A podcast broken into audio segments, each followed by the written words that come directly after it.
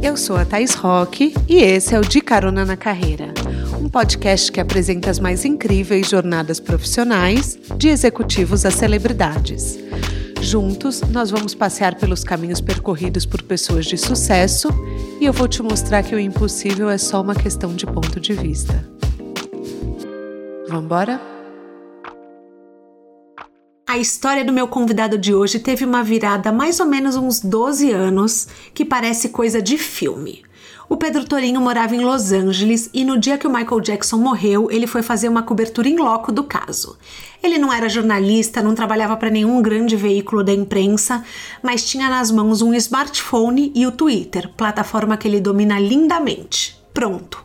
Foi um sucesso estrondoso e o mundo descobriu seu talento, a ponto da conta dele ser considerada uma das mais relevantes da plataforma em 2009. O domínio das redes sociais ajudou a abrir algumas portas, inclusive quando ele se tornou diretor criativo do Legendários, programa do Marcos Mion na época da Record, e ele fez um case de sucesso.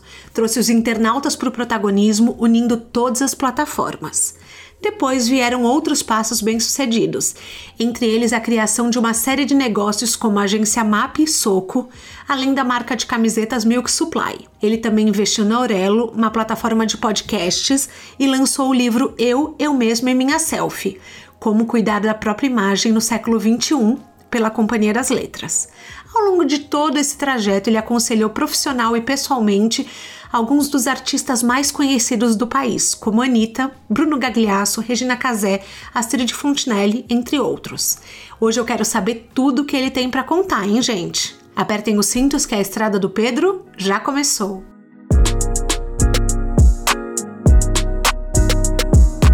Pedro, bem-vindo ao De Carona na Carreira. Quer dar um oi para os nossos caroneiros? Oi, caroneiros, tudo bem? Ah, eu tava muito ansiosa para essa entrevista, porque assim, a sua carreira deu uma reviravolta graças ao Twitter.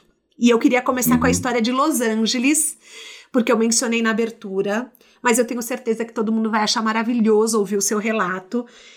Como uhum. foi aquele fatídico dia 25 de junho de 2009? O que, que te deu o estalo para ir para a porta do Michael Jackson e fazer uma cobertura via Twitter, que não era nada comum, né, na época. Sim. É 2009, né? Uhum, 2009. 25 de junho 2009. de 2009. Olha só. Ali, na verdade, houve um processo anterior àquilo que, que a gente falando de carreira, acho que é super importante pontuar, porque eu acho que eu nunca falei sobre isso dessa forma.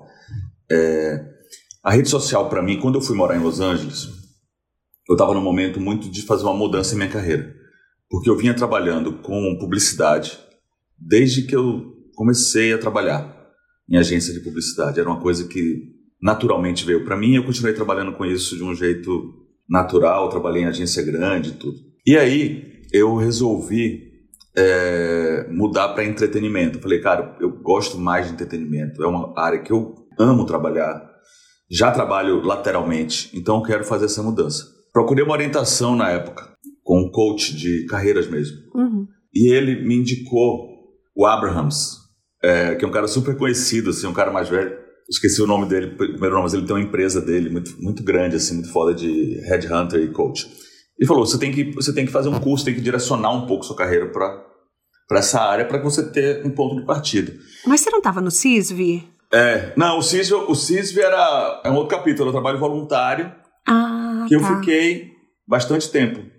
Mas eu já tinha saído aí nesse momento. Eu já tinha encerrado meu meu ciclo de trabalho voluntário, assim, digamos. E aí eu fui para Los Angeles fazer um curso de entretenimento e mídia na UCLA, que era uma área que eu, enfim, queria me aprofundar e me mudei para lá. Quando eu mudei para lá, é, veio um momento muito importante para mim também, astra, astrológico, que era o meu retorno de Saturno. As coisas estavam se bagunçando. Foi exatamente nessa época. E começando as redes sociais. É, eu comecei a escrever mais, me expor mais nas redes sociais, minhas ideias, porque até então eu era sempre um, um coadjuvante como publicitário que arrumava dinheiro para as coisas acontecerem, ou que, ou, que fazia, ou que tinha os clientes, enfim, um cara legal, mas que não tinha muita ideia colocada, eu escrevia muito pouco. E aí eu comecei a escrever de fato. É, e comecei a ter um engajamento grande e um reconhecimento grande do que eu escrevia. Assim, eu comecei a me entender um pouco mais enquanto expressão enquanto ideias, é, me valorizar me, mesmo assim enquanto um comunicador de alguma forma. Isso eu morando sozinho em Los Angeles, escrevendo no Facebook e no Twitter pro Brasil. Não era e era um Twitter começando, não tinha muita. Mas você ainda tinha medo ou você conseguia escrever assim o que você pensava? Porque Escrevia vezes... totalmente, tranquilamente. Porque às vezes rola um, um medo das pessoas que estão é. ouvindo de se posicionarem, de não, não agradarem. Você não sentia isso, você ia falando. Não sentia isso. Tá. O Twitter, para mim, foi uma ferramenta muito grande de autoconhecimento, porque eu comecei a me, a me expor minhas ideias, a expor minhas ideias, a me expor, a me movimentar para produzir algum tipo de conteúdo que tivesse a ver comigo. E nesse exercício de construir uma narrativa, eu fui conhecendo a minha própria narrativa, né? Fui conhecendo a forma, o que que me interessava, as ideias. Que lindo isso. E, e aí comecei a usar o Twitter de um jeito mais mais é, dedicado, assim, mais não é nem dedicado, estava empolgado com aquilo. Uhum. Eu tenho muitos amigos que são celebridades, sempre trabalhei com o meio artístico, então conhecia já muita gente. Eu instalei o Twitter no celular da maioria desses primeiros celebridades que usavam o Twitter do Bruno Galhaço, da Preta, é, e tanta gente assim. E eu comecei a ficar pensando, enquanto eu morava em Los Angeles, pensando assim, cara, se na época eram, sei lá, 15 grandes influenciadores tá. do Twitter no Brasil, eram 15 celebridades, que era uhum. tipo o Bruno, a Fepaz Leme, a Preta, o Júnior Lima, o Mion, era essa turma que movimentava naquela época. Aí eu falei, pô, se a gente juntar todo mundo para fazer ação coordenada, como é que a gente consegue mexer?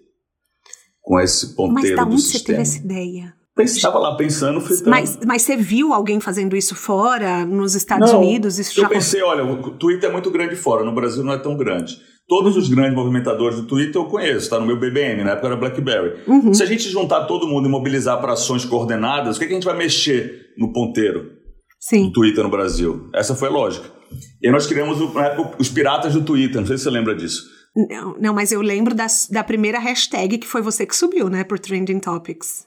Fomos nós, nesse grupo, que foi a gente uhum. zoando com Ashton Kutcher no uhum. jogo do Brasil e Estados Unidos. Então, no horário combinado, a gente mudava o nosso perfil, a foto, e botava uma bandeira pirata. E todos agiam de forma coordenada. E aí, o primeiro, o primeiro Trending Topic brasileiro foi uma zoação com Ashton Kutcher. Chupa né? Ashton que é Kutcher. maravilhoso. Maravilhoso. Chupa Ashton Kutcher.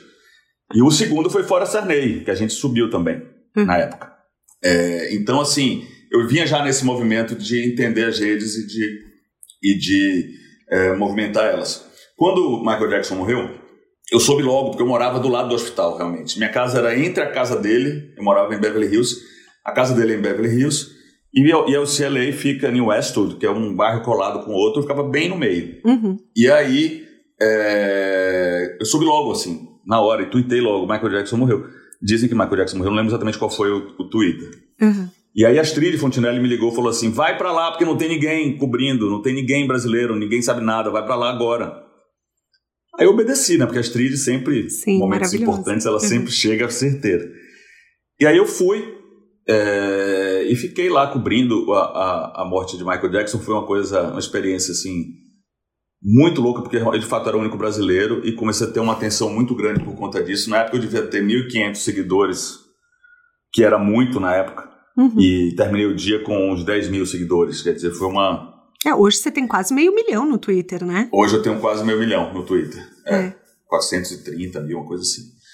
É, e na época, aí o Mion, que já era meu amigo do Piratas do Twitter, que eu não conhecia pessoalmente, é, me botou ao vivo para entrar na MTV é, para falar de lá da frente. Depois eu entrei na Record também. Você não estava tremendo? Ah, não tava. Nessa hora assim, de falar, eu não tenho medo. Entrou, foi. assim Quando eu ligo, eu não tenho esse tipo de, de timidez, eu fui para frente. Uhum. Falei na Record, no Jornal da Record, entrei ao vivo em todos os lugares. Desliguei, uma vez eu estava ao vivo com a Record, e aí Mion me ligou na sequência, e aí eu, tinha, aí eu caí a ligação da Record no ar e falei com o Mion para poder falar no MTV. Foi uma loucura, assim. Teve que dar conta de tudo, mas você estava em todos os lugares. Onipresente. Estava. E eu fui no funeral dele, naquele memorial, com o convite de Sandy Júnior, que eles hum. ganharam da, da gravadora, e Júnior mandou para mim um, um QR Code para eu poder entrar no, memorial e eu fui no memorial. Meu Deus! Ou seja, você estava lá e você tinha acesso a tudo mesmo. Era para era ser o seu momento também, né? É, foi assim, acho que ali acabou me posicionando como uma pessoa que escreve sobre entretenimento, assim, e que tem, e que acho que aquele momento ali abriu meu caminho nesse lugar de como uma pessoa que eu sempre, eu sempre eu lembro que acho que foi o Álvaro foi fazer, foi fazer uma matéria comigo para para Vejinha na época. Uhum. E alguma coisa de Twitter, alguma coisa assim, olha, Álvaro, eu tenho pós-graduação, tá? Estudei, Sim. tenho trabalhei em várias empresas, não não não não sou uma mesmo. pessoa uhum. do Twitter, na verdade, né? Não, não é... Pedro, quem lê seu livro, eu vou te falar, é uma tese de mestrado, tá? É uma tese é. de mestrado. Então, assim, é, para quem não sabe, para quem não conhece o Torinho, leiam um livro dele e já se preparem, porque é muito embasado, é muito histórico, é assim, dá, é, claramente dá para ver que você entende muito do que você tá falando. Então, é, assim. Tô muito orgulho do meu livro. Ah, é, olha. Vou até, essa semana eu vou gravar um curso online, é baseado nele, para aquela plataforma Mestres da Real. Ah, que é, legal. Felipe Neto. Uhum é, que é um curso online de um coaching para é, cuidados da própria imagem e construção de, da própria imagem nas redes. É um, é um curso muito legal. Assim, vou gravar semana que vem no Rio, que é muito baseado no livro. Que legal. É, então assim, eu sei que você não é só Twitter, mas nesse momento o Twitter te mostrou para o mundo, né? E aquela, aquela sensação, pensando em carreira, assim, das pessoas, assim, é, você tem uma oportunidade de fazer uma diferença para algumas pessoas, que você está no lugar certo, na hora certa. Sim. Não, não tenha medo de. Se você está na hora certa e no lugar certo, se passa uma oportunidade de você fazer diferença para o interesse de pessoas que sejam interessadas em alguma coisa, ou algum assunto específico, uhum. é, acho que não tem que ter medo de fazer, sabe? Sim. E, eu, e ali eu fiquei um pouco de será que eu vou me expor? Será que eu. Eu sempre fui o cara do backstage, né? Até hoje. Você é Mas, muito discreto. É, e o backstage sempre foi o meu lugar, assim. Mas, naquele momento, eu entendi que também precisava é, expor um pouco mais a forma que eu penso, que isso não faria mal, pelo contrário, me potencializaria mais, sabe? Então, isso é uma dica que você dá no seu livro. Você fala assim que a gente precisa planejar conteúdo, porque você fala que não adianta você saber quem você é. As pessoas precisam saber quem você é. E isso foi isso. um super insight para mim, porque eu falei realmente, muitas vezes as pessoas não, não basta a gente ter conhecimento, as pessoas têm que te, tem que nos ver como referência. E eu acho que foi isso que você fez, né? Acho que talvez seu livro seja muito do seu próprio aprendizado, da sua própria vivência, Sim. né? Sim, inclusive eu começo o livro com um post que eu fiz no meu blog em 2008, acho, que era a confusão em pessoa. Mas já tinha ali umas coisas em relação à imagem, verdade. O, o, o prefácio do meu livro é um post do meu blog em 2008. Uhum. Inteiro, assim, na íntegra. E aí depois vem a solução dessa caminhada a partir dessa dessa questão entre imagem e verdade.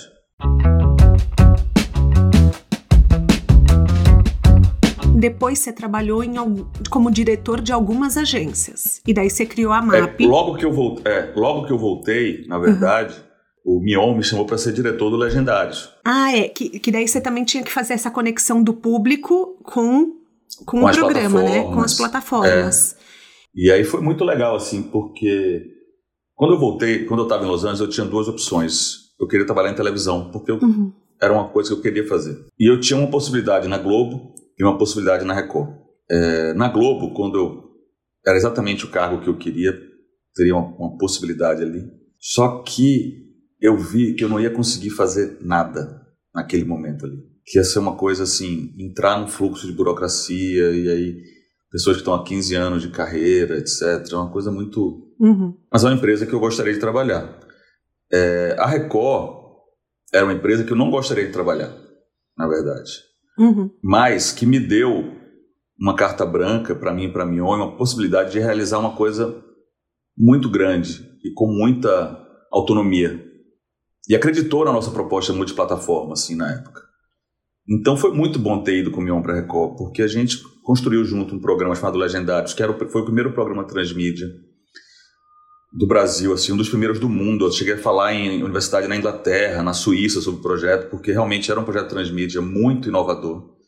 Talvez numa emissora que um público que não tivesse tão engajado com isso, mas a, a, a mensagem que a gente passava, quer dizer, em 2010, Mion pediu às pessoas, não existia smartphone em 2010, uhum. tem, não, existia popularização disso. E aí o Mion dizia, pegue seu computador, bote do lado da televisão e assista o Legendários a gente falava de segunda tela já naquele tempo.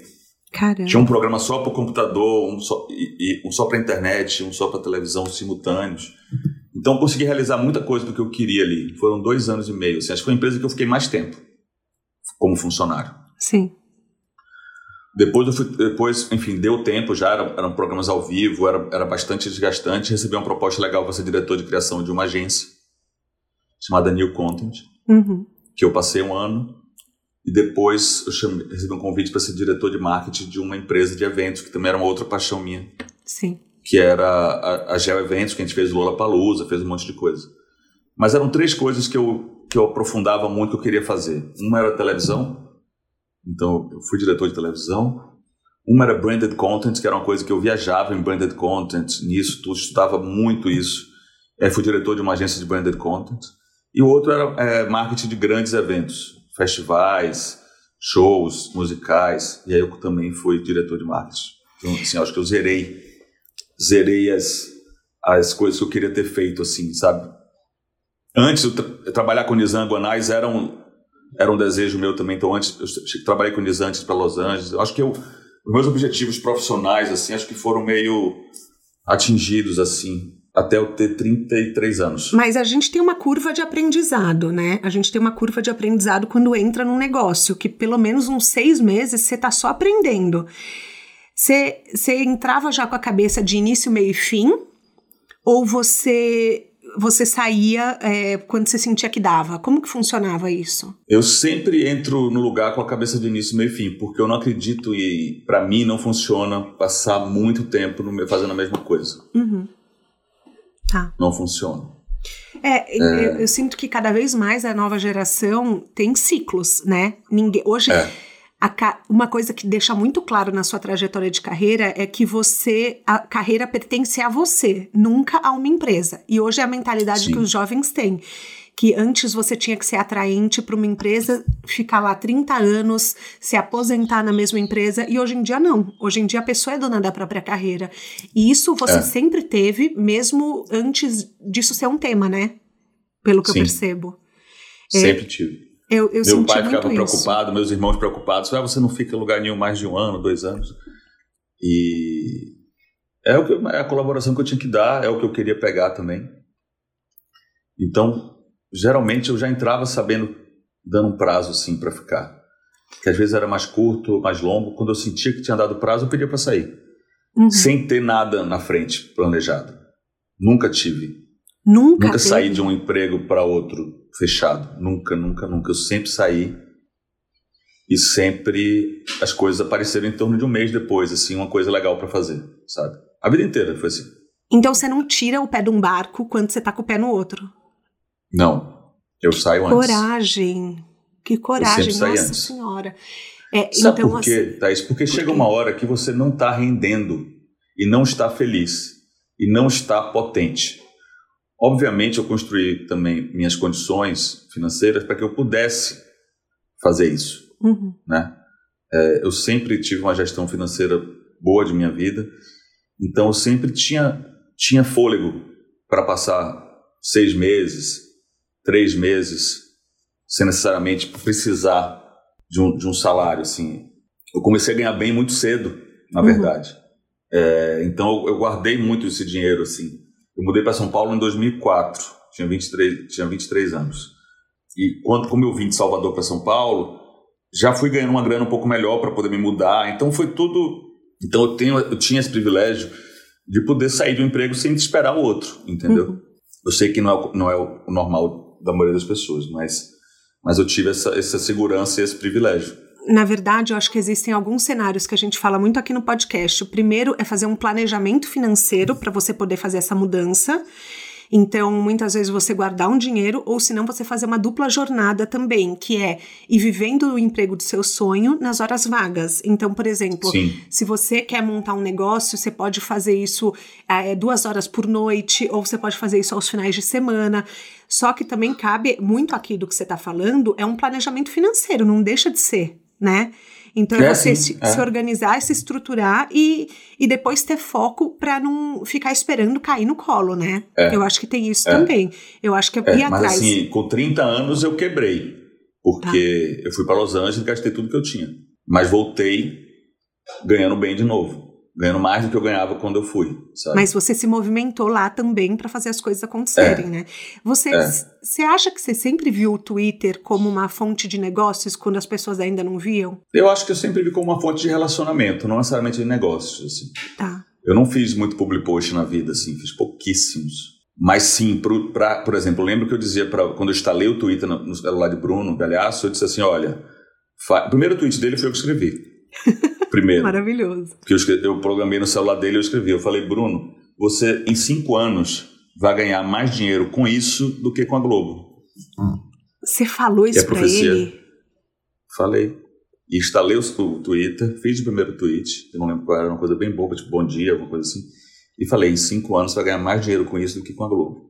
E a profecia, não a profecia, né? A matemática fez, se, se concretizou, assim, porque ele construiu uma independência financeira dele muito baseada em publicidade. né?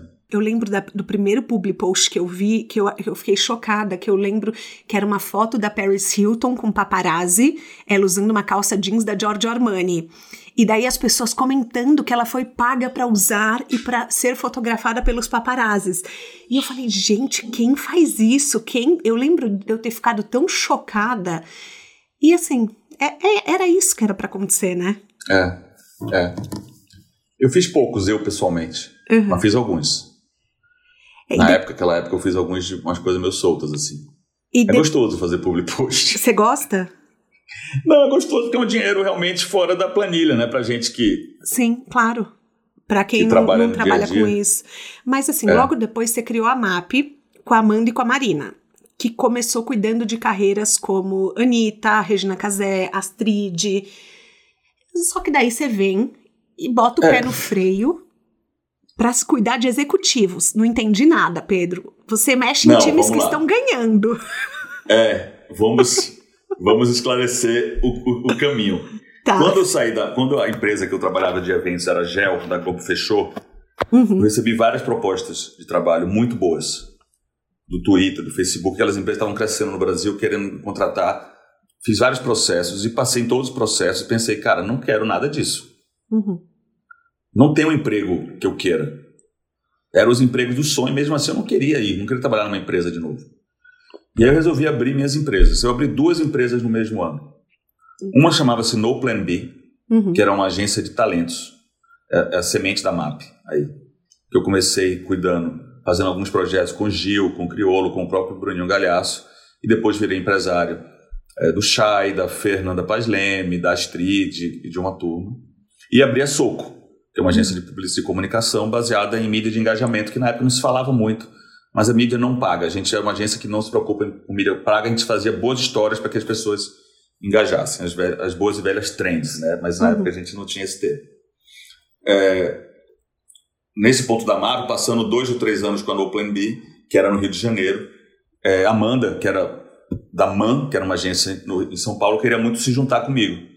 Sempre falava comigo, fazer uma coisa junto e tal. E chegou um ponto que eu falei, ah, vamos juntar.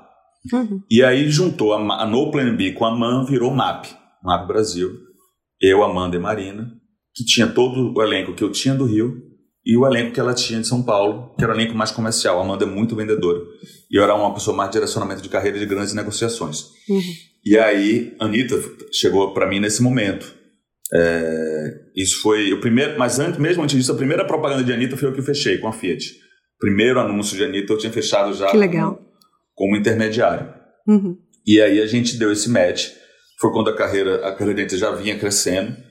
Quando eu entrei, eu ajudei muito a fechar contratos um pouco maiores. Sim, a Anitta falou que E- vocês acreditaram nela quando ninguém acreditava, né? É, foi. Ela é maravilhosa, uma, uma pessoa assim, uma das pessoas mais profissionais que eu já trabalhei na minha vida, assim, a Anitta. É, e aí a gente construiu essa, essa map em torno de Anitta, depois veio Regina Casé, é, depois já tinha Fernanda, tinha Gabriela Pugliese, que era um, um- vendia muito na época. É, e aí a gente montou essa agência, que é uma agência que tornou-se uma das maiores agências do Brasil em gestão de carreiras, de imagem, de contratos publicitários. Fiz os contratos maiores que poderiam ser feitos, eu acho, na publicidade. Assim, eu que Uhum. levei esses contratos da Beats, do Nubank, junto com a Amanda e com o time da MAP, que é um time muito, muito especial, assim, muito focado em venda.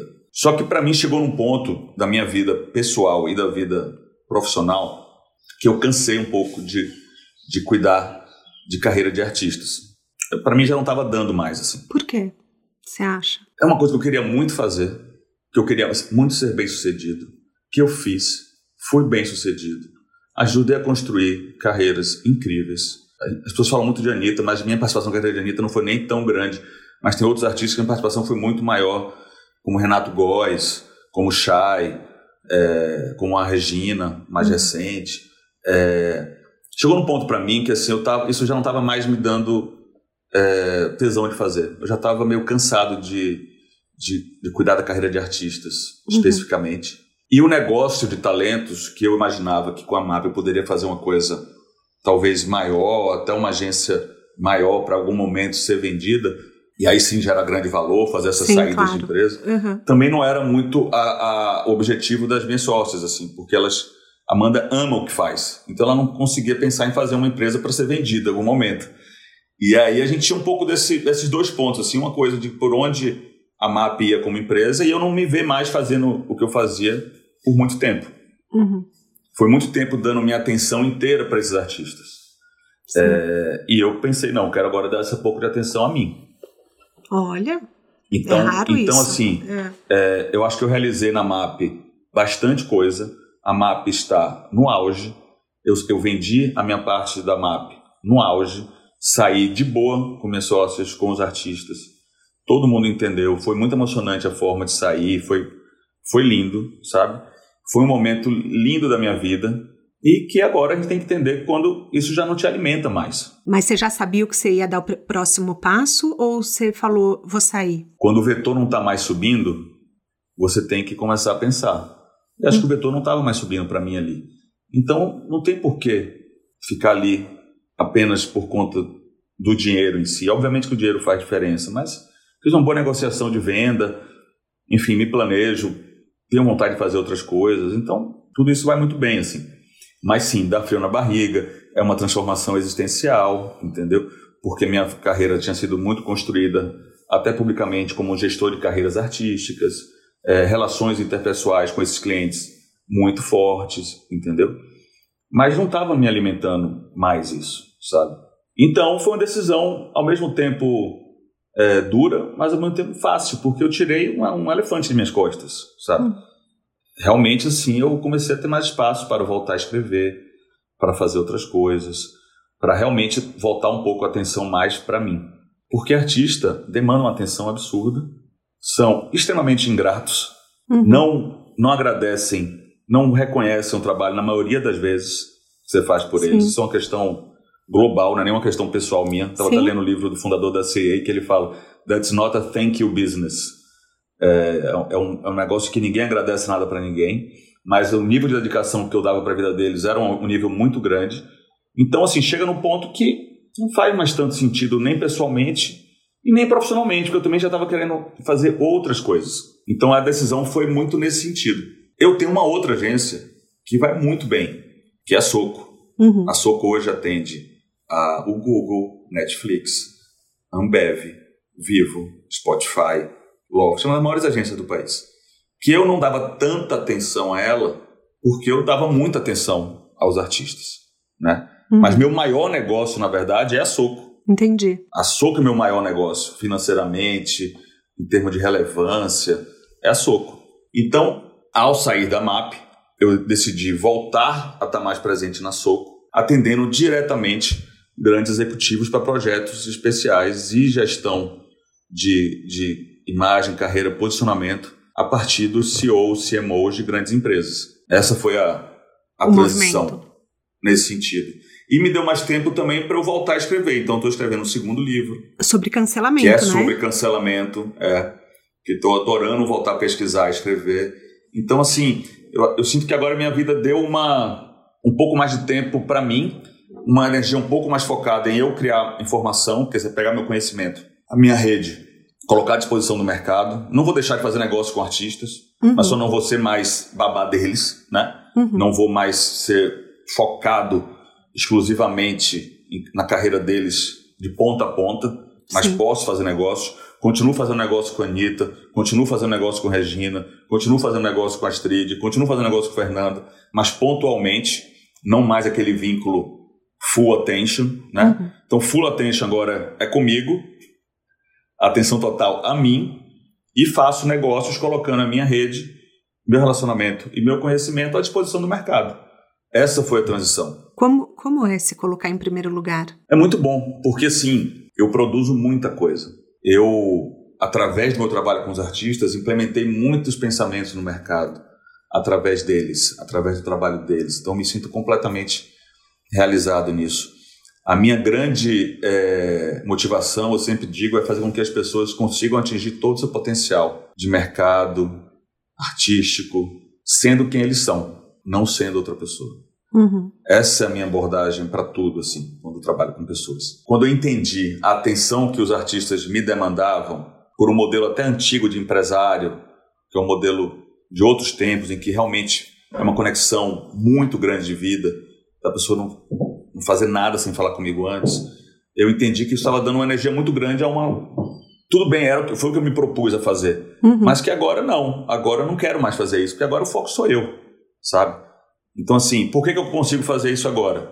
Primeiro, porque eu consegui realizar o que eu me propus, que era montar uma das maiores agências de talento do país, mexer em carreiras de sucesso, realizar muitas coisas com artistas que eu admirava, é, fazer negócio, fazer dinheiro, profissionalizar o mercado. Eu consegui fazer isso já, uhum. em oito anos de agência. Me sinto completamente realizado. E oito anos hoje é uma vida, né? Assim, é, e agora, qual é o próximo passo? Sim. Oito anos para uma pessoa que não passava um ano numa agência. Né? Exatamente. Né? É. o que eu pensei. E agora, qual é o próximo passo, sabe? Sim. Tem uma frase do Deleuze, que é um filósofo, que eu botei no meu livro, que ele fala que hoje o grande desafio das pessoas é encontrar um espaço de silêncio para que o novo aconteça. Uhum. Se a gente não abrir esse espaço de silêncio, o novo não vem, que é muito ruído. Então eu tirei o ruído. Eu tirei o ruído. É isso aí. Na verdade. Eu queria falar um pouco de cancelamento, já que é o tema do seu livro, né? Sim. Você já foi cancelado alguma vez? Acho que não. Não, acho que não, então você não foi, porque senão você saberia. Né? Não, assim, não fui. Eu tive crises. Tive crises, assim. Uhum. É, na época eu era diretor do Legendários, que a gente era super exposto à porradaria do Twitter. Então, assim, eu amanhecia com gente falando mal de mim, me cancelando. É, na época não, não falava tanto o termo cancelamento. Cancelamento é uma, é uma crise, né? Uma crise uhum. que vem e passa. Então, tive algumas pequenas crises, diria, na época do Legendários, assim. E vivi muitas crises ao lado de artistas administrei muita crise. E, e, e, foi uma coisa assim que eu. Foi um dos pontos que me fez refletir sobre tudo isso. Uhum. É a energia que eu gastava para salvar a carreira de alguém que eventualmente nem merecia ser salvado. É, Super entendo. E, e, então, esse trabalho que eu, que eu fiz como gestor de, de imagem e de crise me deu uma confusão assim na cabeça. Eu, tipo, que energia é essa que eu tô colocando nisso? Uhum. Essa pessoa nem se arrependeu do que ela fez. Isso que deve ser foda, assim. Eu fico pensando, você deve salvar a carreira de muita gente sem noção. Você educa o artista quando ele faz uma coisa muito errada? Você indica terapia? Você dá uma chuva de consciência? Como que é esse processo? Ah, eu não, não, não sei se o termo é educar, assim. Mas meu processo com eles sempre foi um processo mais desgastante, mas muito mais verdadeiro, porque eu, eu construía um consenso entre nós através do processo meio socrático. Eu fazia várias perguntas uhum. até que a pessoa concluísse qual era o caminho que ela queria seguir. Tá. É, é um processo de, de desenvolver a consciência no outro. Sim. Então ninguém que trabalha comigo fez o que não queria ou atinge, tomou uma decisão sem ter pensado antes. Pode até ter decidido uma coisa por, por minha causa, mas não, eu nunca falei assim, ah, faz isso. Uhum. É isso. Fala isso. Não. Era sempre uma coisa muito construída em conjunto, assim. Tá. Eu lembro até um, um, artista que a gente tinha uma decisão muito grande para tomar sobre uma entrevista, e eu, a gente passou três horas no telefone, eu, e eu misturando, assim, aprofundando mesmo, assim, qual seria. E, e, e era uma questão dolorosa para ele, então eu ia apertando, apertando, apertando para ele se sentir forte, para poder se colocar. Né? Uhum. E aí ele falou assim um dia: é fácil para você, porque você fala tudo e na hora é o meu que está na reta. Eu falei: não é na hora que o seu está na reta, o seu está na reta. Uhum. Sempre. É sua carreira, é sua imagem. É sua vida, não é minha. Eu estou só te ajudando a encarar as coisas e se preparar para lidar com elas de um jeito mais consciente. Não, não é sobre mim, uhum. é sobre você essa história. Então sempre foi muito assim meu processo com as pessoas. Até por isso que eu acho que eu cansei, porque era assim foi uma coisa muito debatida. Meus negócios começaram a crescer muito, eu não tinha mais tempo para fazer isso, sabe? Comecei a fazer negócios gigantescos, graças a Deus e aos orixás, fazendo um monte de coisa. E aí, de repente, me ligava um artista assim: pô, eu tô aqui preocupado porque a maquiagem não tá. Eu falei, porra, não tem. Uhum. Sim. Resolve aí, entendeu? Sim, exatamente. tipo, é, então, ficou também meio. Você nunca pensou em fazer psicologia? No início da minha carreira, eu pensei em fazer psicologia. Quando eu fui escolher vestibular e tudo, eu pensei. Mas Deus me livre, porque aí seria oficializar. Sim, é porque não Esse porque eu te vejo num, num, papel assim muito profundo de você assim ajudar a pessoa a chegar em conclusões da vida é, refletindo o tempo inteiro, né? Então eu te vejo num é, papel muito mas é isso mesmo. de nossa, eu, eu não imagino é isso mesmo. o peso que seja, porque assim você deve ter sido responsabilizado por muita coisa que na verdade nem dizia a respeito de você, né? É assim, é muito fácil a gente terceirizar a responsabilidade, vamos combinar? Eu não deixava isso acontecer não. Tá. Mas fui. Uhum. Fui, fui responsabilizado por, por, algumas coisas. Mas aí quando geralmente quando a pessoa não quer lidar com a realidade, tem que ter alguém para colocar a responsabilidade. Sim. Né? E, e obviamente o empresário para um artista é uma pessoa que, que, que ocupa esse papel. Eu, como sempre, fui muito é, chato nessa discussão para decidir porque, olha, a decisão pode ser essa, pode ser essa. Se você fizer isso, o que, que você acha que vai acontecer? Se você fizer aquilo, o que, que você acha que vai acontecer? Você está confortável com essa decisão? Seu sonho não é daquele ali, então para atingir aquele sonho, você vai ter que fazer esses passos aqui. Se você quiser fechar esse public post agora, beleza, mas talvez Uhum. Você possa esperar mais um pouco. É, é, Você tem um olhar é mais estratégico, né? É, e muito pessoal, no sentido de fortalecer quem aquela pessoa é de verdade, a felicidade que ela terá na vida, sabe? Uhum. É, então Mas... isso, isso muda muito, assim, eu tenho muitos exemplos de artistas é, que a gente foi muito bem sucedido, é, muitos, assim, você vê, Pigossi, a carreira internacional dele, a gente discutiu cinco anos antes. Olha e fizemos só. todos os passos para ele conseguir estar onde ele está hoje. É, e foi, uma, foi assim, abrindo mão, fazendo escolhas. É, e, e, então, assim, ver que ele mora em Los Angeles hoje, está com a carreira estabelecida, é muita felicidade para mim. Assim como, assim como os contratos que a gente fez com a Anitta, que são coisas que têm a ver com ela. A série uhum. da Netflix, é uma série que eu produzi, que mostra quem ela é de verdade. Amei. É, essas essas, essas coisas uhum. é, me dão muita, muito prazer. Assim, meu trabalho se, se representa nas escolhas de Fernanda Paz Leme Sim. nos últimos cinco, seis anos. Assim, isso, isso me deixa muito feliz. assim é, Artistas que não tinham tanto espaço, que não tinham negociações boas, uhum. que hoje tem. Jéssica Mas... Ellen, Danilo Ferreira. É, então, assim, é uma Batcu, que para mim é um, é um, grupo que a gente começou a trabalhar há dois anos e hoje tem uhum. uma, uma independência, que é um grupo, um coletivo de pessoas pretas. Sim, conheço. Então isso, tudo isso me, me realiza muito, sabe? É o lado muito maravilhoso de fazer isso. Eu não vou deixar de fazer isso. Sim, eu só mas não, não vai ser só fazer prioridade. mais só isso. Uhum. É, eu não entendi. fazer só isso, fazer outras coisas. Você como um expert em cancelamento, você, por que que algumas pessoas conseguem reverter e outras não. Por exemplo, a Anitta, que a gente já falou aqui, ela parece ser a prova de cancelamento, e eu acho isso maravilhoso. Então, tudo que bate nela volta.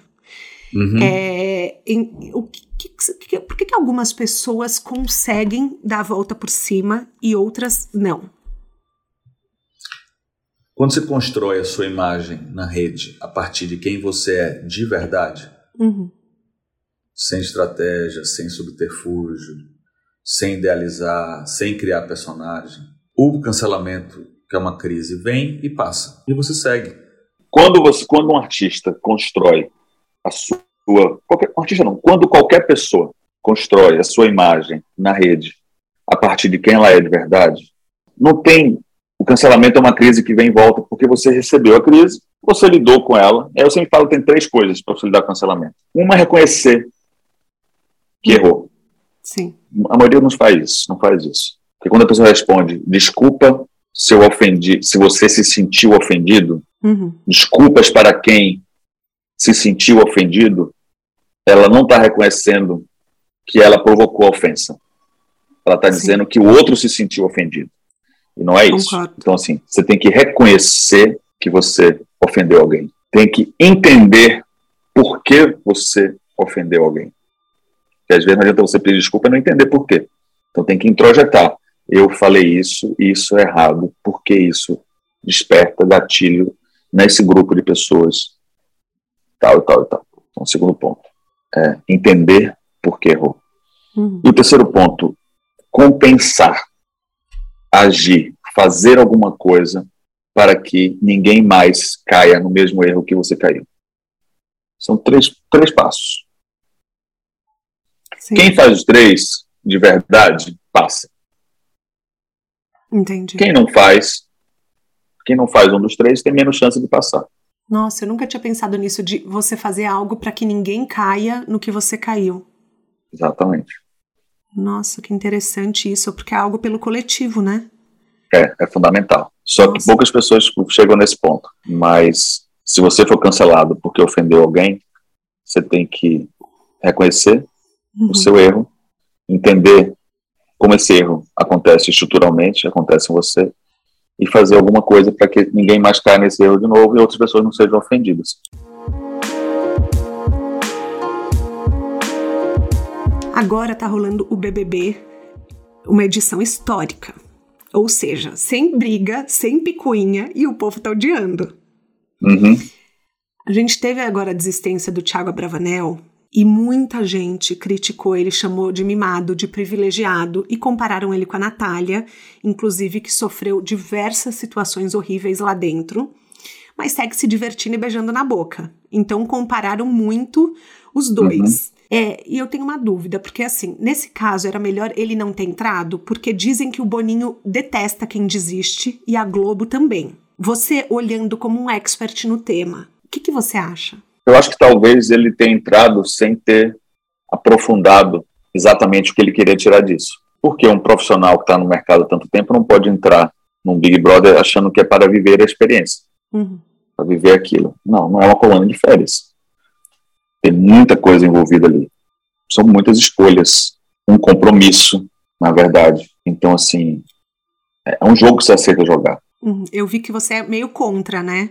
Quando Jade disse ontem que vai doar o prêmio para votarem, para ela ficar, para ela quer no final ganhar, doar o prêmio para cinco instituições, ela não está jogando o jogo que as pessoas estão jogando, porque ele é um prêmio Uhum. para mudar a vida de quem está fazendo. Algumas coisas se reverteram ali. E, então, assim, eu acho que o Thiago tem todo o direito de entrar e querer sair. Eu desconfio que ele não tenha entrado com tanta consciência do que ele estava se comprometendo. Talvez porque ele tenha menos a perder do que a Nath. Thiago é uma pessoa que tem uma carreira, que tem dinheiro de família, uma pessoa que não passa dificuldades. Então ele tem muito menos a perder, Uhum. né? É como uma pessoa que é cancelada e vai passar, depois do cancelamento, vai descansar em São Bartos. Sim, Vai, tomar, vai viajar para descansar do cancelamento. Que cancelamento é esse? sim. Que crise é essa que a Que pessoa crise é é cancelada e vai para o Caribe? Então, assim, é, a gente tem que entender essas nuances estruturais da coisa, entendeu? Sim. E é um desrespeito à Natália e a tantos outros que estão lá Uhum. desqualificar o prêmio, dizendo que vai doar, ou, ou entrar sem tanto compromisso, porque aquilo ali não vai fazer tanta diferença. É, o Felipe Neto se posicionou hoje, eu não sei se você viu, falando que, que ele era a favor da Jade até ela falar que ia doar o prêmio. É. Ele falou isso, ele falou, olha, pra mim naquele momento acabou. Então, Porque não tem problema ela doar o prêmio, você pode, você pode dizer, você, você- ela quer capitalizar é, com doação, uhum, que já é uma coisa ruim. sim, Você anunciar a doação quando você faz, já é uma coisa forçada. Quando você quer capitalizar uma doação que você nem fez ainda, é um sim, nível de canalice num grau muito alto. sim, concordo. Vou até twittar essa frase que eu gostei. Twitter, quer anotar? Eu vou lembrar.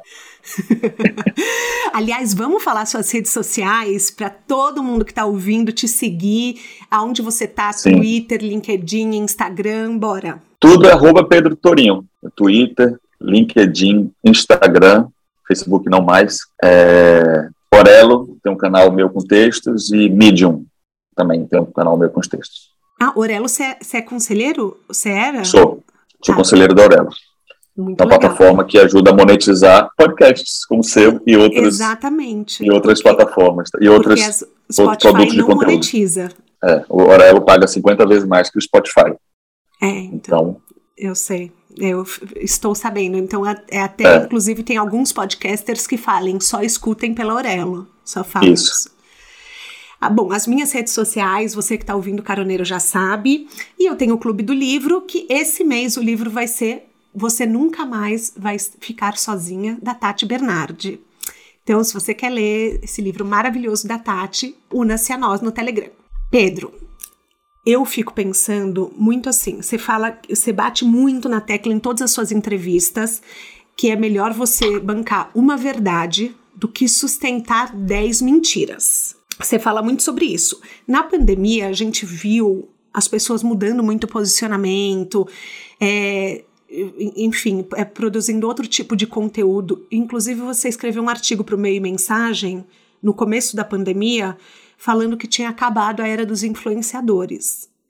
Você ainda acredita nisso? Porque às vezes eu tenho a impressão que muita gente não absorveu nenhuma mudança. É, quando eu falo que vai acabar, eu, eu sou meio ansioso, né?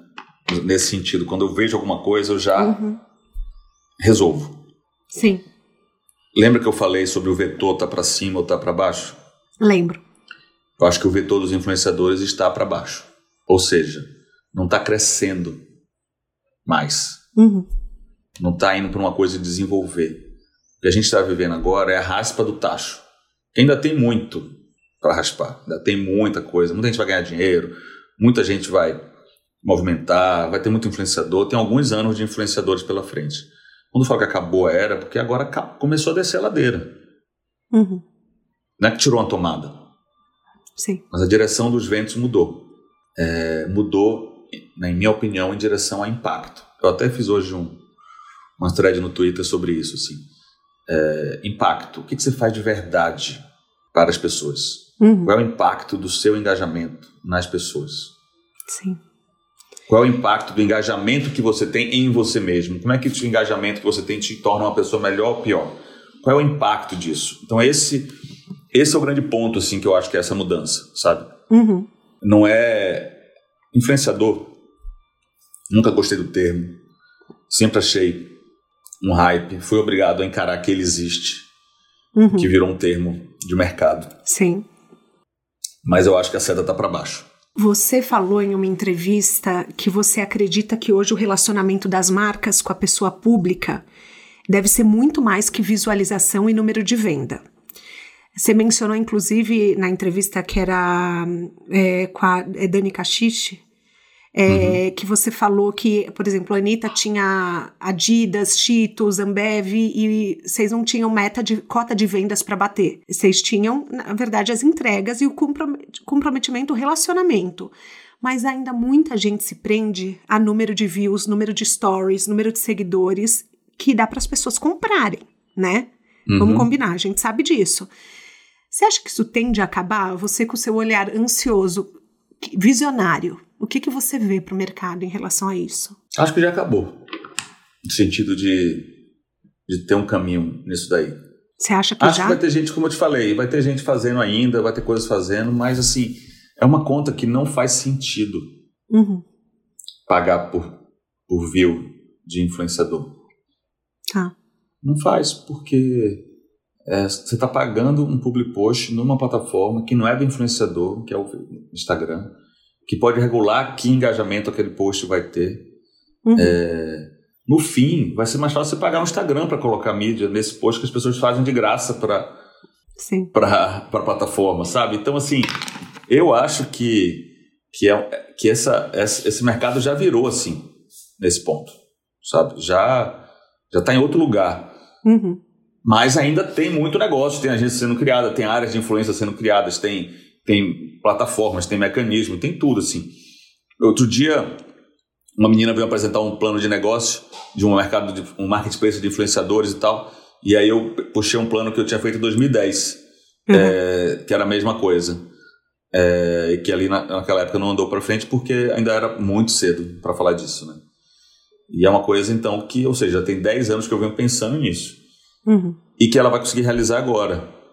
Eu já tô achando que não que acabou o mercado nesse sentido. Quer dizer, uhum. são muitas visões diferentes. Um pouco diferentes, assim. Mas é, dizer que é um caminho, não acho.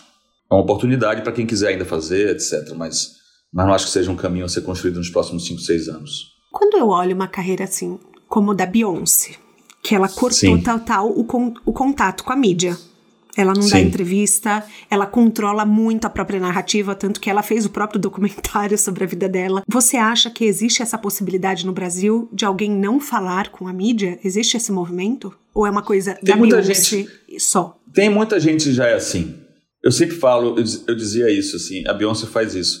Chega num ponto que, que, que você é, deságua na mídia, eu usava esse termo Uhum. Você deságua, aquilo ali vai escorrer, você não vai precisar fazer nada para estar na mídia. Uhum. Então a Beyoncé, na verdade, a gente fala que ela não mexe com a mídia, mas todos os passos que ela dá na vida são calculados. Né? Então, assim, apesar dela não estar falando diretamente, a mídia continua só falando dela. É verdade. É, então, assim, até que ponto ela não está?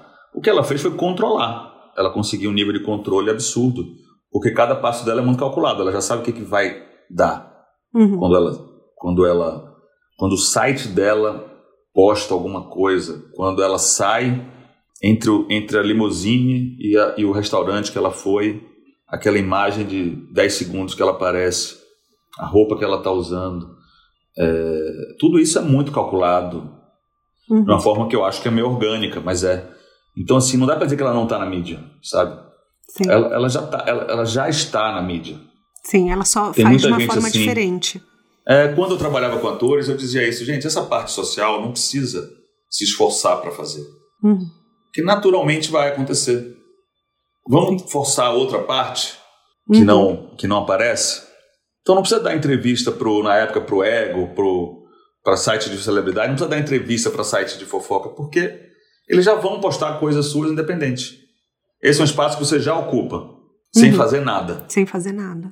Vamos então focar nos espaços que você não ocupa e que talvez ajudem a, a mostrar para as pessoas quem você é de verdade, para além dos seus movimentos pelo Leblon? Né? o Álvaro tem uma frase que ele ama, que é um, uma foto do Caetano, que era uma matéria que era assim: Caetano estaciona no Leblon, o carro. É. E o Álvaro fala: é. gente, essa matéria, por que que existe? Ele fala. É. é essa um matéria é um clássico. É um clássico, exatamente. Então, tipo assim, o que você faz, o mínimo que você faz já tá ali com, registrado, né? É. é exatamente isso. Mas é, você falou dos coletivos, você falou do Baticu, você já mencionou óbvios em outros momentos que você acredita muito serem o futuro da influência, né? Só que eu sempre penso que, assim, explicando para os caroneiros, que são é, é um coletivo de pessoas que têm a mesma mentalidade, as mesmas crenças, lutam pelos mesmos objetivos e dessa forma se monetizam como um grupo, correto, Torinho? Sim. Tem um ponto maior desses todos que é, é que se juntam para ocupar um espaço que não teriam se estivessem sozinhos. É, portanto, normalmente esses coletivos são de grupos identitários uhum. ou de nichos específicos. Tá. O Óbvios é um grupo de mulheres. Uhum. Né? É, o Aticu é de pessoas pretas, LGBTQ e a mais. Então, assim, são, são grupos que historicamente não têm força isolados, mas essas pessoas juntas conseguem ocupar um espaço maior de forma coletiva. Sai do indivíduo a questão e vira uma questão coletiva. E aí isso vira uma identidade visual, vira uma narrativa, vira realizações. É, é, uma, é uma coisa mais rica nesse sentido, sabe? Mas nessas horas eu não posso deixar de pensar em grupo de pagode de axé que um se sobressai e depois larga todos. Sim, mas é diferente. Você acha? Totalmente diferente, porque isso são grupos de pagode ou de axé, tudo isso são grupos empresariais, não tem. Não é um coletivo artístico que, que, que vem para ocupar um espaço tá. de produção coletiva. Entendeu? Uhum. Esses outros são produtos de comerciais que de coletivo não tem nada, assim. É, é, é, é só ali uma coisa de mercado. Esses coletivos aos quais eu me refiro são grupos que, que lutam para ocupar um espaço. Uhum. Um espaço que eles individualmente, por conta de preconceitos estruturais da sociedade, não, não alcançariam. É, e juntos produzem coisas muito, muito ricas que conseguem atingir o público de uma forma que um indivíduo só não constrói, porque é muito pessoal. Sim. Então, esses grupos coletivos eles já estão, na sua origem, preocupados com o impacto.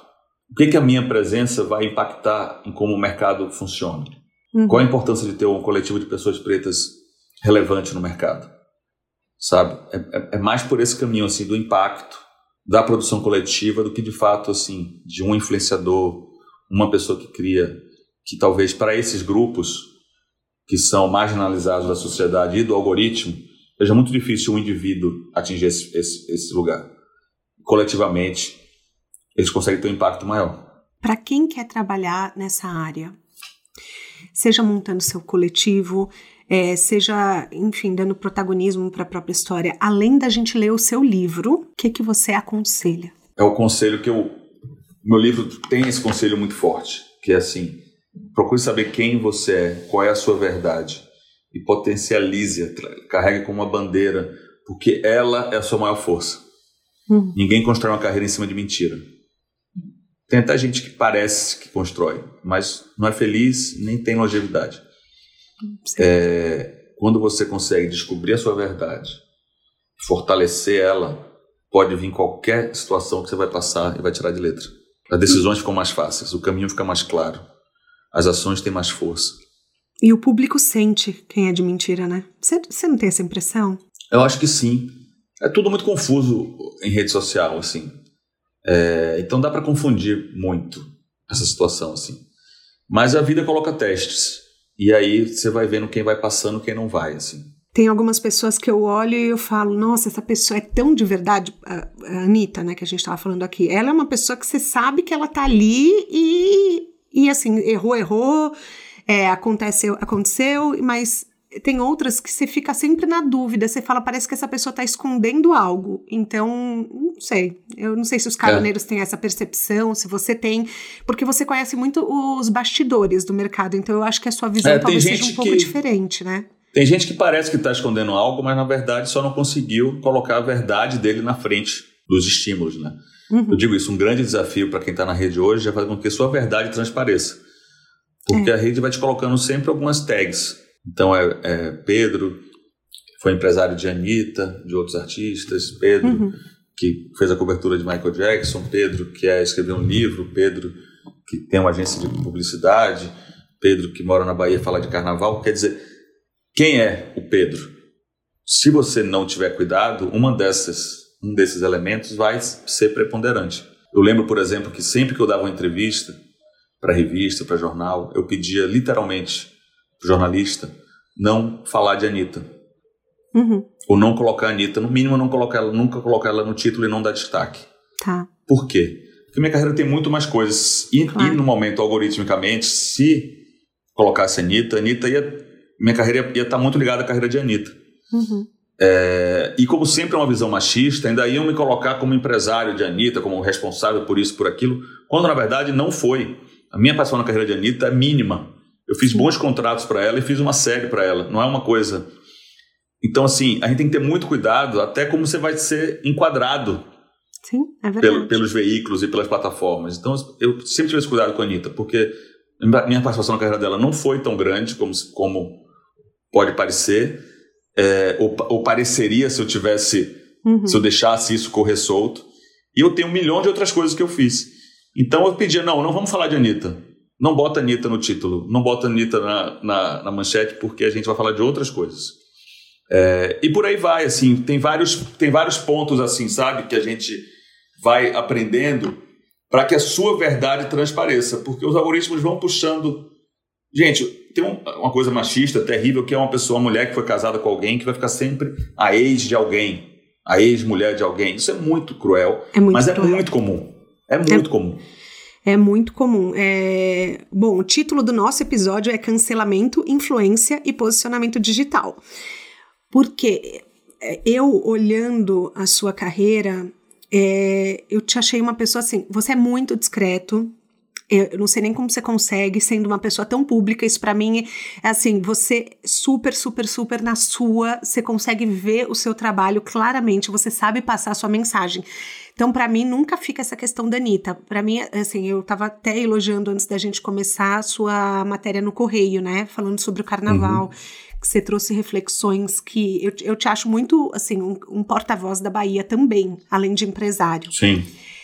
É, eu acho como que você consegue equilibrar e fazer com que a sua vida pessoal não vire o foco? A gente tem que ter consciência de como as plataformas funcionam tá. e dosar as informações que você quer que transpareça ali para que a sua visão de quem você é de verdade prevaleça.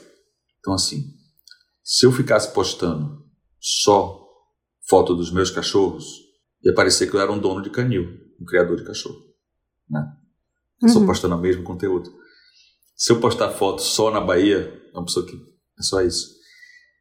Então você tem que fazer uma, uma combinação das suas, dos seus contatos com o público de forma a dosar para que se entenda realmente quem você é.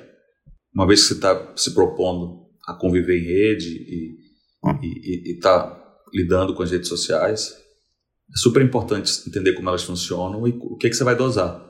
Uhum. Então, eu acho que desde o início eu fiz isso muito bem. Que é, é, de alguma forma, coordenar essa narrativa para que quem eu, quem eu sou de fato transpareça.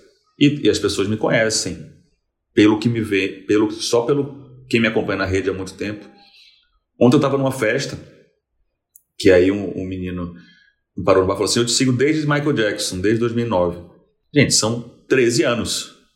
Então a pessoa, pessoa te conhece realmente, né? 13 anos. E, e, eu sempre me coloquei ali de uma forma muito transparente, ao mesmo tempo que entendendo o que é que eu estava, tendo consciência de onde está pisando, do que é que está colocando. Uhum. Então, assim, eu nem acho que eu seja dos mais discretos, assim, na verdade, mas eu entendo o que você quer dizer, porque talvez minha vida tivesse um potencial de ser mais devassada ou mais publicada do que de fato é. Mas é a minha personalidade que é assim mesmo. Assim, eu meu protagonismo é, é muito no que eu faço de verdade na prática e menos do que é, de lead, de notícia ou de clipe, de clipagem ou de qualquer outra coisa assim.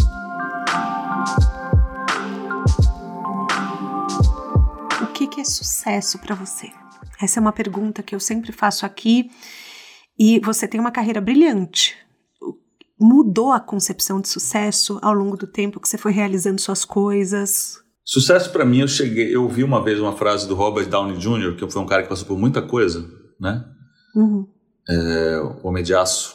E é uma frase que depois eu fui adaptando e, e cheguei numa conclusão de sucesso, que é o quão bem você se sente sendo quem você é e quão feliz você está com a direção e o rumo que sua vida está tendo. Hum. É isso. Está feliz na própria pele e uma sensação que está indo para frente. Essas duas coisas, para mim, é sucesso. A gente tem um quadro aqui que chama Pneu Furado. Que é assim: toda carreira tem um pneu furado na estrada, tem um erro profissional. Só que muitas vezes esses erros ensinam mais do que um MBA, ensinam mais do que, enfim, do que uma faculdade que, que erro você considera na sua carreira que na verdade foi muito bom ter acontecido? Eu sempre, eu sempre dividi, eu sempre, desde sempre eu, eu, eu neguei a existência dessa divisão profissional pessoal. Uhum. Para mim não existe duas pessoas, é você mesmo lidando com questões profissionais, lidando com questões pessoais. Eu acredito nisso muito. Uhum. Até hoje. Quando alguém fala assim, ah, no profissional você é assim, no pessoal você é assado. Gente, mas são duas pessoas? Como é isso? Tem, tem duas formas de atuar? Para mim não existe isso. Você é uma pessoa que lida com assuntos profissionais, lida com assuntos pessoais. Uhum. Né? Eu acho que durante muito tempo eu lidei com assuntos pessoais e profissionais de uma forma muito parecida. E, e criando realmente relações muito pessoais no campo profissional. Tá. Então, é, eu acho que principalmente no trabalho com os artistas, eu acho que eu doei minha atenção demais em alguns momentos. E isso foi muito bom profissionalmente, mas pessoalmente não foi bom. Uhum. Então, eu acho que um pneu furado é, é regular quanto de energia você coloca nas coisas. Ter esse entendimento de quanto coloca em cada energia. É, eu lembro uma vez de uma dinâmica de liderança lá na, na Soco, na Flag, que a gente falava sobre os grandes desafios, eram os momentos mais felizes e tristes do ano, né? E, e para mim o, o, momento mais triste foi uma coisa muito pessoal. Uhum. E aí do meu lado tinha uma pessoa que falou que o momento mais triste dela no ano, que ela ficou arrasada, que ela chorou, foi uma, uma, um projeto, uma reunião que não deu certo com o cliente. Eu falei, gente, mas o momento mais triste do seu ano foi um projeto profissional uhum. que não deu certo. Quer dizer, é, é esse o peso que você dá aos desafios profissionais que você tem, de ser uma coisa triste, de você se acabar em depressão. Ela falou, é, eu falei, é. Eu acho que a gente tem que dosar quanto de energia coloca nas coisas relacionadas ao trabalho. Uhum. Sabe? Mas você não acha que o mundo incentiva um pouco isso? O mundo incentiva muito isso. E, e, e cada vez. E, e atenção para você fazer isso é cada vez mais. Mas não dá para ficar. É, no meu caso, era uma coisa muito mais dinâmica, porque era muito pessoal, né? Lidar com a vida das pessoas. Uhum. É como se fosse um analista que vira amigo do paciente. Entendeu? É, no meu caso era meio isso, empresário que é amigo pessoal e que a vida se caminhava em simbiose, assim. É, então, assim, o pneu furado da minha carreira tenha sido, foi, foi, talvez tenha sido não regular essa energia que eu dava e que hum. eu demandava das pessoas naquela época.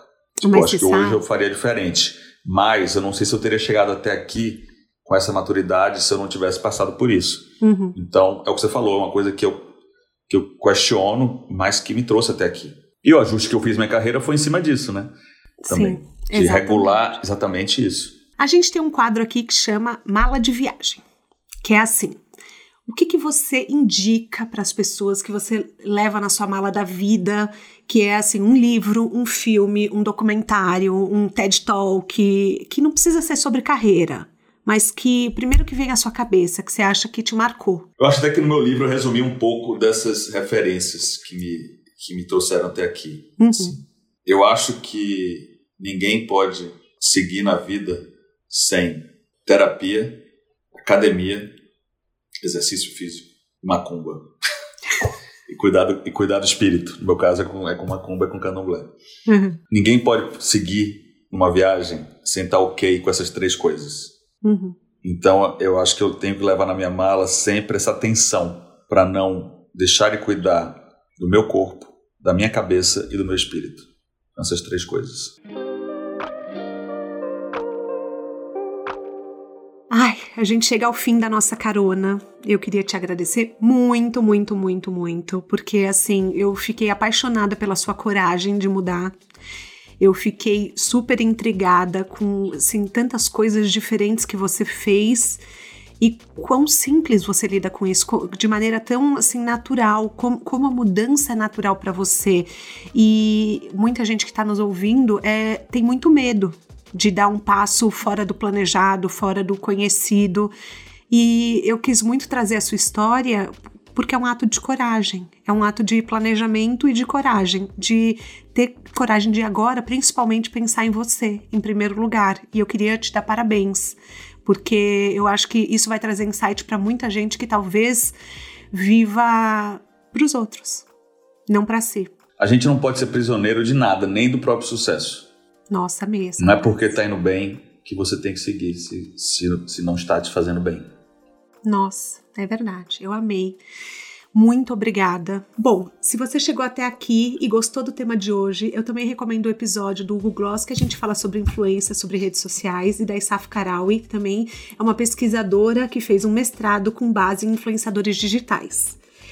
Tudo, o link está no descritivo do podcast e o de Carona na Carreira tem a consultoria de conteúdo do Álvaro Leme, a supervisão do José Newton Fonseca, a sonoplastia e edição do Felipe Dantas e a identidade visual do João Maganin.